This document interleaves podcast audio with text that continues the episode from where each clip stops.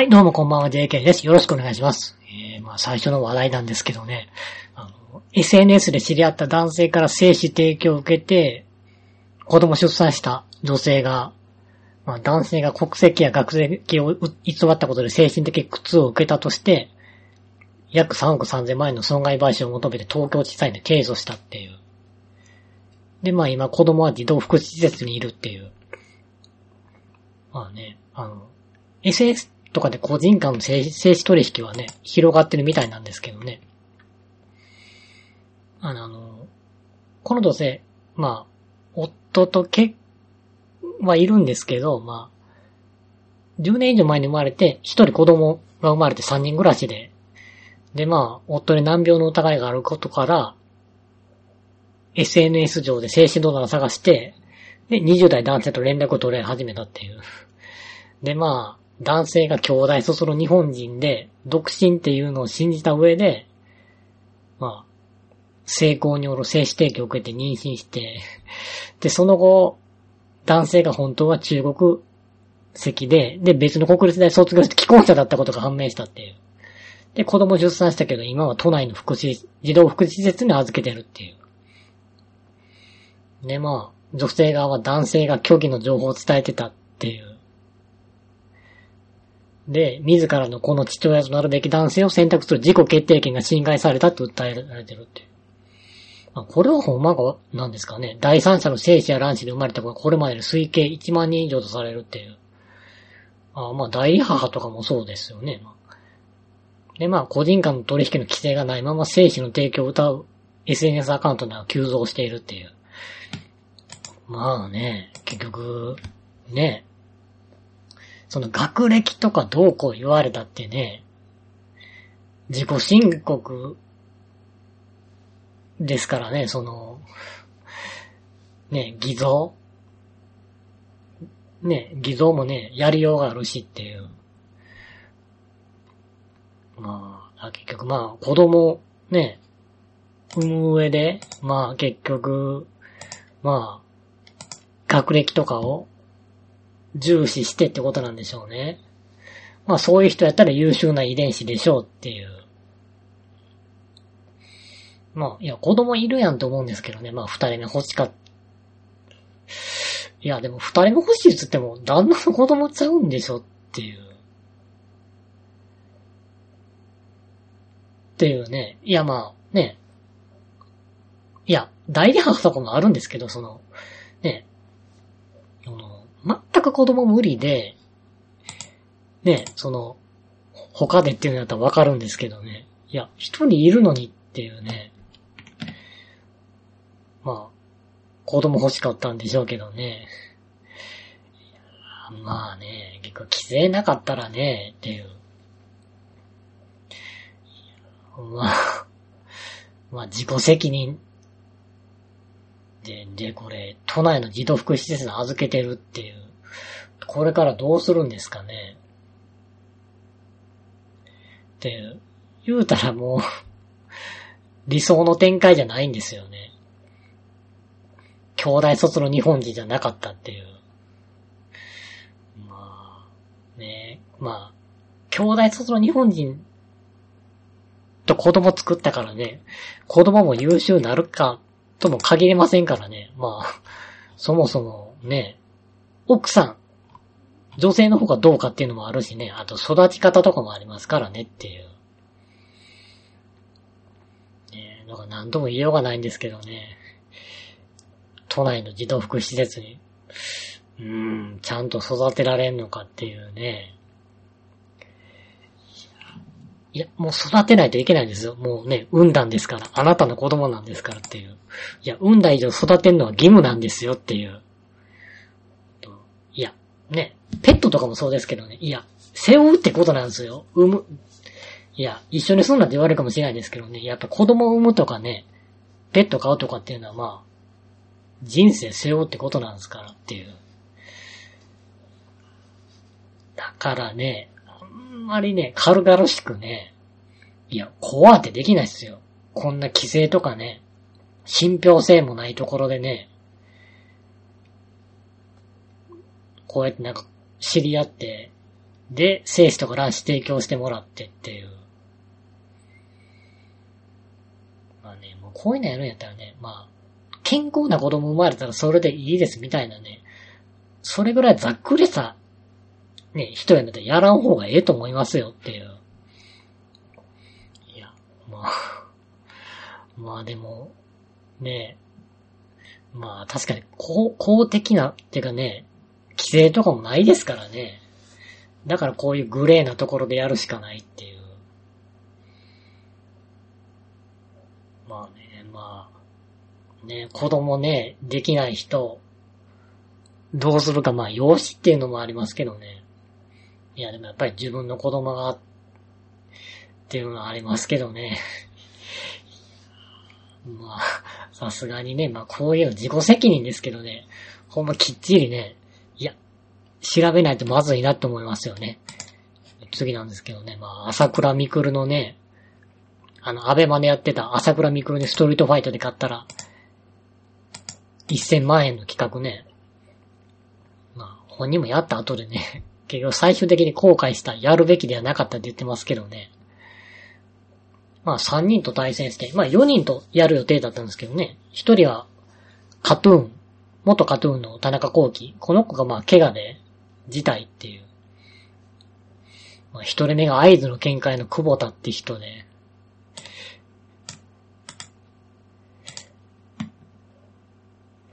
まあ、久保田悟。で、二人目が、後藤祐樹、あの、後藤真希の弟ですよね。いい、元いいジャンプの。で、三人目はなんか、キックボクサーのモハンドラゴンっていう。まあね、一人目が14秒、二人目が45秒。で、三人目は37秒っていう。まあこれ、三人目のモハンドラゴン、まあ現役っつっても、もう40代で結もうね、って感じなんですよ。だいぶ、ね、衰えてるんじゃないかっていう。まあ、まあ、そらこうなるよねっていう。プロの格闘家とやったらっていう。その喧嘩屋とかね、元アイドルは。っていう。いや、朝倉未来ね、結構、あの、YouTube でね、あの、街の喧嘩自慢と対戦するって企画とかやってますけどね。いや、そら勝てないっすよ。ねき、プロにはなかなか、プロでね、鍛えてる人って、っていう。だって街の喧嘩ってまあ、強いっつってもね、その、まあ、総合的にね、強い、まあ打撃強いっつってもね、っていう。まあその、じゃあタックルとか対応できんのかっていうね。いや、なかなかいないっすよ。街の喧嘩屋でね、普通にね、喧嘩ばっかりしてる人でね、そんなその、関節技とか投げ技とか対応できる人って、なかなかいないしね、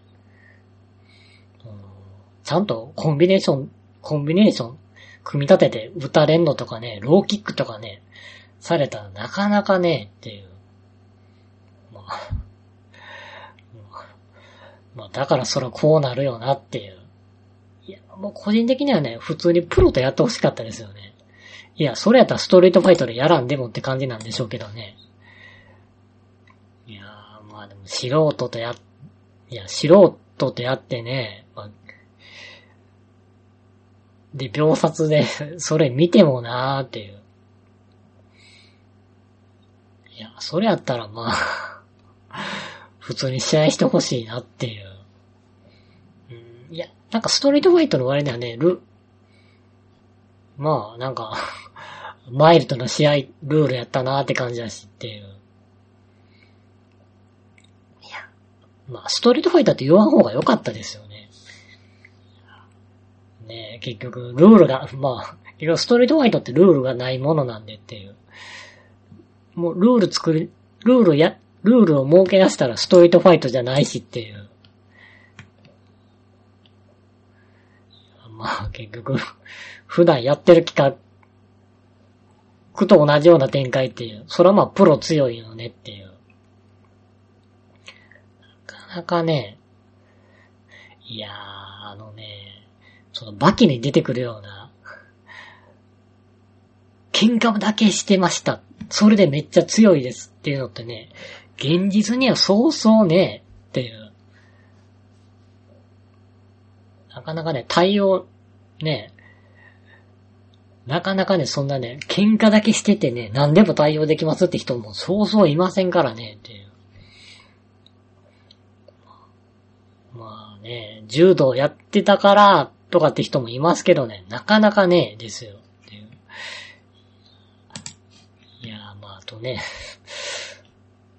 ガチのストリートファイトって見たいっていう。いや、もうね、いや、ガチのストリートファイトって要はまあ、殺し合いですからね。あのー、相手倒れても意識なくても、言うたらゴンゴン殴り続けることもあんのがストリートファイトなんですよっていう。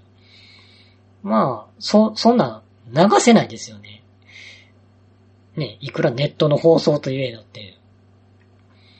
で、そうなると、ね、ルール作らないといけないっていう。で、作ると、ストリートファイトからね、どんどん遠くなっていくっていう。で、相手、素人にしたらなんか 秒殺とかになるっていう。まあ、単純に試合の質としては、低くなるよねっていう。それは格闘技としては思んないよねっていう。まあ番組としては成功やったと思いますよ。すんごい話題になったしっていう。だからまあ、もう一回やまあ本人もやりたないって言ってますしね、朝倉めくるも。ただまあ見たいかっていうと、いや、もう、ほんまなんか、エキシビジョン的な感じですよね。いや、ほんま次はもうええかなっていう。局、ね、ルール、ルール、結局殺し合いみたいかどうかなんですよね。じゃあないんやったらちゃんとルール作ってやろうよっていう。っ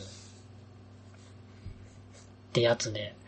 じゃあどこまでルール、ね、ルールなくせもなくそうと可能、過激にはなるけど、ね、大怪我とか死ぬ可能性も高くなるっていう。結構それ見たいのかっていう話もありますからね。まあだからどこら辺まで過激なのを見たいかっていうのにもよりますよね。次の話題ですけどね、あの、アンミカがね、テレビで喋ってたんですけどね、あの、アンミカが苦手なことね、その、男性に気持ちをさせてほしいって言ってる女性もう古くないってテーマで喋ってる時に、アンミカが苦手なのは、一番ちょっと苦手なのは、あの、女の子が全然させてくれへんかってんっていうことを電話で喋られたり、させてくれへんかった愚痴がずっと続くことっていう。まあね、旦那さんもずっとさせてくれへんかったら、イライラが溜まっちゃって。で、旦那さんは旦那さんで、そのイライラしてんの見て、なんでずっとイライラしてねんが続いてしまうっていう。だから、何も言わずに言うと悪循環に陥ってしまうから、旦那さんに言うたらよろしいやんっていう。まあ、直接パートナーに気持ちを伝えればいいっていう。えー、まあ、ね、あの、女性、女性が言いがちなね、さしてほしい。なぜさしてくれないっていう。いや、まあ、それ、いや、じゃあ、じゃあ女性の方は男性の言ってることさしてるのっていう。って思ったりしてね。察するっていうね。で、察してくれないからイライラするっていう。いや、じゃあ言えばいいやんっていうね、その、いや、あの、なんでもね、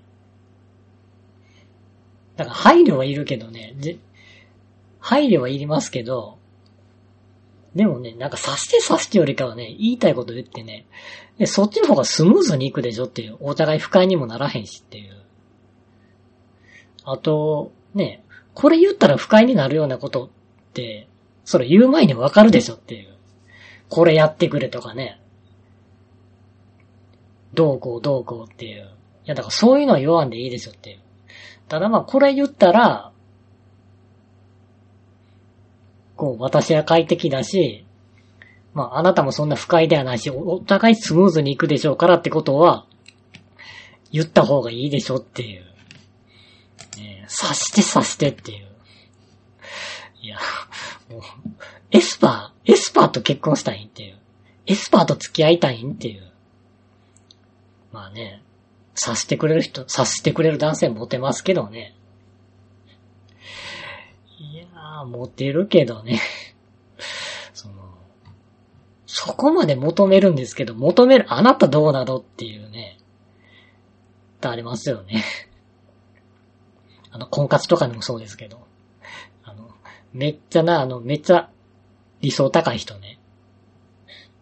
いや、そこまで求めるんなら、あなたはそれだけ、ね、っていう。まあね、だからお互いがね、不快にならない程度にね、配慮してね、言いたいこと言っていったらね、まあ、それでいい感じになるんちゃうかなと思いますけどね。で、次の話題ですけどね。M、今年の M1 グランプリで、錦鯉優勝で、いや、もうね、50っていうね、錦鯉長谷川50っていうね、50歳で優勝っていう。これで諦めないおおっさんの芸人がまた増えるかと思うとね、もうだから、最初のコンセプトとは逆の方向行きましたよね。M1 グランプリって、もともとはまあ、芸人長く続けても売れない人を諦めさせるっていうのもあったんですよね。もう今はもうそういうのなくなって、まあ漫才を使った競技みたいな感じになってていう。まあ、自己責任ですけどね、諦めないのがいいことなのかっていうね。もう40代とか30代なんて全く売れないですけどね、バイトしながら芸人続けることがいいことなのかっていう。いや、諦めなかったら何か起きるかもしんないんですけど、まあ、でも、必ずいいことがあるとも限らないしっていう。まあね。まあ、あとは、もう結構ええ年まで行くとね、今からね、芸人辞めて普通の生活戻れるかっていうとね、その、言うたら正社員になれるかとかっていうのもありますからね。っていうのもあるからでしょうけど、っていうね。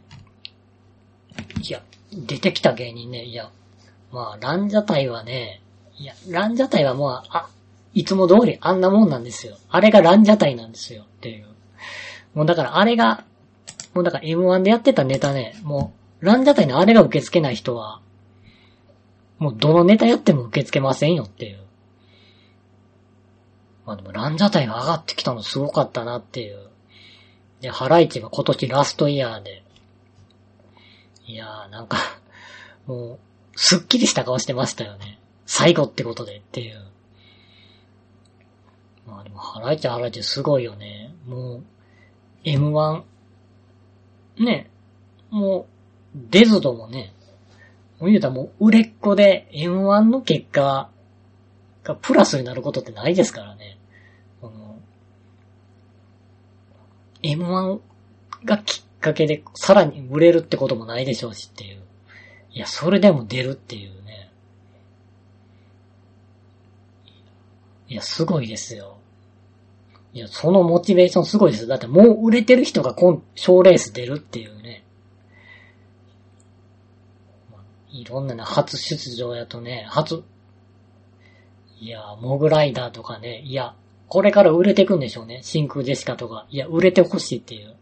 いや、もうね、決勝まで行った人には売れてほしいし、漫才だけで食えるようになってほしいっていうね、すごい僕はこれ、おすごい甘ちゃんな考えですけどね。っていうのはあるんですよね。で、まあ、決勝す、ね、最終決戦進んだのは錦鯉とオーズワールドとインディアンスっていう。いや、オーズワールドはね、一本目すごかったんですけどね。まあ、1位、1位で、最終決戦進んで、2本目のネタね、いや、見たことあるんですけどね、いや、ちょっと弱いなっていう。錦鯉に比べるとっていう。で、負けたかなっていう。いや、オズワルドはね、いやもうオズワルドはもうネタ次第かなっていう気はしますよね。もう、いや、もう決勝、ね、3回行ってるし、今回最終決戦行ったし、いやもう、ネタ次第の位置やと思いますよ。ただもう、今回優勝しなかったんで、ちょっと下手したら不調が続くかもなっていうのはありましたよね。いやで、次はインディアンス。いや、インディアンスはもう、突っ込み次第かなって気はしますよね。いや、突っ込みが良くなったらもっとね、上がりそうな気はするけどっていう。まあ、あと、錦鯉はまあ、40代と50代なんで、こっから忙しくなって、体力持つかなっていうのは心配ですよね。それでもね、もう優勝したんだから、ねお金持ちになって売れていってほしいですよね。っていう。まあ出ないと、ね、やっぱ賞レースね、出て売れないと夢がないし、夢を見れないしっていう。っていうのはありますよね。まあそうやってね、やっぱりそうじゃないと賞レース出る人も減るでしょうしっていう。いや、やっぱり賞レースって売れるきっかけであってええと思いますよっていう。一発逆転ね、可能性もあるしっていう。まあ、売れる人が出るのもいいですけどっていう。まあでも、ね、まあ自己責任ですけど、諦めんのも勇気かなと思いますよね。売れてへん子が。まあ自分の人生やけど、まあ、ね、一生バイトしてやっていくのか、その覚悟はあるのかっていうのもありますからね。では今日はここら辺で終わりたいと思います。お相手は JK でした。